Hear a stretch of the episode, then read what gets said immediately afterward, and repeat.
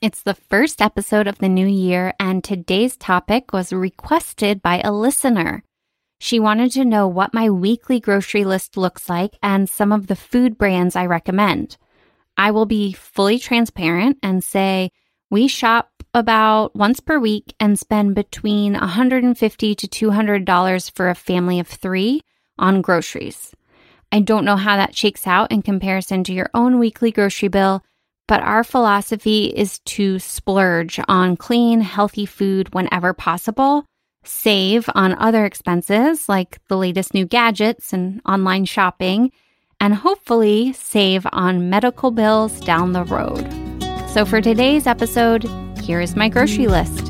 Hello, I am your host, Shannon Lohr, and I'm an entrepreneur, mother, and consumer who thinks a lot about what I buy, especially when it comes to home, food, and beauty. I truly believe that taking charge of the toxins and pollutants in our own families is a huge step in changing the world. With mini episodes under 10 minutes, I'll offer quick tips towards healthier, more sustainable living without overwhelm or shame. This is the Clean Living Podcast. First, I'll go ahead and set the scene. I am not what you would call a good cook. I grew up with my mom making three course meals every single night of my life, and I was never interested in being in the kitchen or learning to cook. In college, I would eat lean cuisines, cans of soup, or deli sandwiches. This was before I became a vegetarian. And then after college, I lived with roommates where the deal was that they would do the cooking and I would do the dishes. Then I moved in with my now husband, and we both got used to making the same four to five dishes in rotation over and over again. And if I'm perfectly honest, he took on the majority of the cooking. So it really wasn't until the past couple of years that I have gotten more into cooking because I've gotten so interested in clean eating. I finally started to understand that food is medicine and that the way you eat dictates the way you feel. So if you're one of those people, like me, who would rather do the dishes than do the cooking, there is definitely the opportunity for change if you want to. For me, it started by finding the Cookie and Kate website and sticking to her vegetarian recipes. Then, once I exhausted those, I felt more ready to explore other cooking blogs like Oshi Glows and clean eating specific cookbooks like Food Babe Kitchen. I imagine this will continue to evolve as my confidence in the kitchen grows and I start to finally get the ratio of turmeric to cumin right. Before I get into my actual grocery list, though, I want to share some of the things that I feel sets me and my kitchen up for success each week. The first thing is sprouting. As I mentioned in the episode I did on beans and lentils, which you can listen to at cleanlivingpodcast.com slash beans, I sprout a bag of dried beans or dried lentils at the beginning of every week. Every single meal I make consists of either beans or lentils, although the type and variety changes.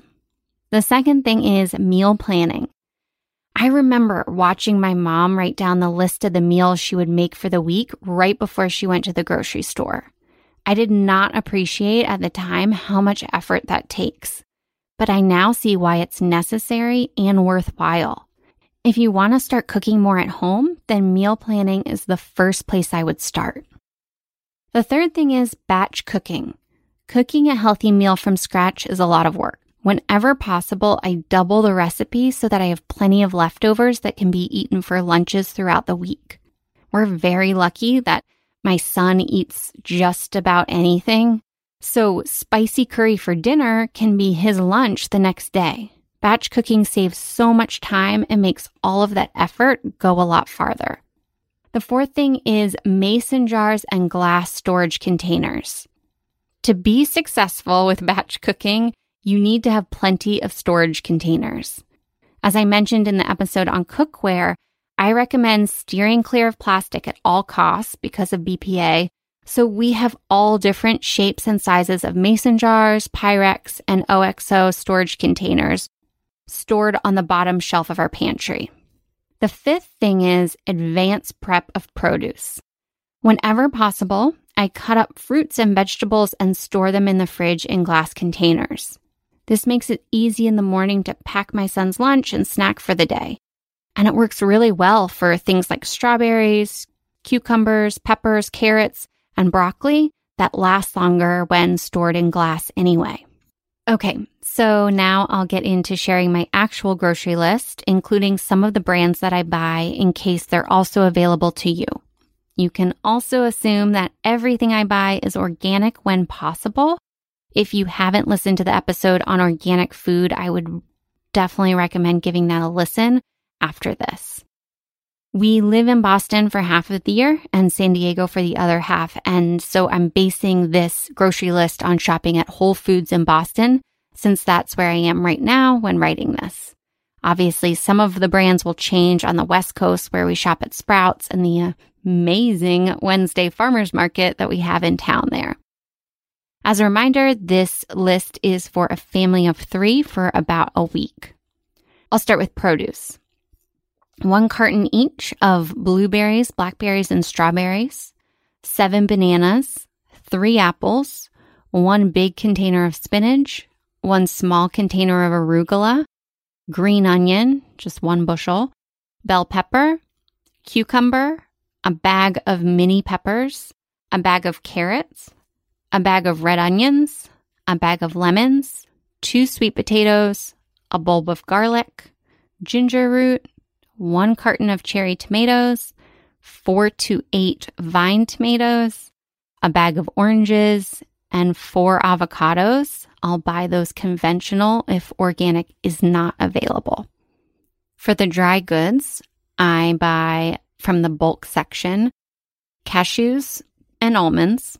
Then I'll get a bag of sunflower seeds, a bag of pumpkin seeds, Aurora Naturals Brazil nuts, Aurora Naturals dates, 365 organic old fashioned oatmeal, Lundberg basmati brown rice, 365 organic pinto beans, 365 organic black beans, truRoots sprouted lentils, 365 organic dry red lentils, Bob's Red Mill organic farro, 365 organic vegetable broth, jovial gluten free brown rice pasta, organic capers that come in a jar, organic sun dried tomatoes from a jar, organic quartered artichokes in a jar, organic black olives in a jar, organic avocado oil, organic olive oil, organic unrefined coconut oil, Frontier Co op assorted spices, especially turmeric, cumin, cinnamon, chili powder, and curry powder, Himalayan pink sea salts, Navitas organic cacao powder, 365 organic almond butter, Dave's Killer Bread, traditional medicinals organic Darjeeling tea, Yogi super antioxidant green tea, YS organic bee farms organic raw honey, and organic fair trade coffee beans. Also, if this is super boring to listen to, I've listed out this entire grocery list on the show notes page at cleanlivingpodcast.com slash grocery. Okay, for snacks, Mary's crackers, the super seed kind, Lundberg organic red rice and quinoa thin stackers, Cedars organic hummus, 365 organic yellow popcorn kernels for stovetop popcorn, Yellowbird Organic Sriracha Hot Sauce, Gimme Organic Seaweed Snacks, the avocado oil and sea salt kind. And then for frozen, Food for Life Ezekiel English Muffins, Food for Life Sprouted Brown Rice Tortillas, Dr. Praeger's Super Greens Veggie Burgers, Dr. Praeger's Heirloom Bean Burgers, 365 Organic Mango, 365 Organic Mixed Berries, 365 organic edamame, cauliflower, broccoli, and green beans. All of those from the frozen section. Just a quick note on dessert. We really don't have any sweets in the house. I know we are not the fun house.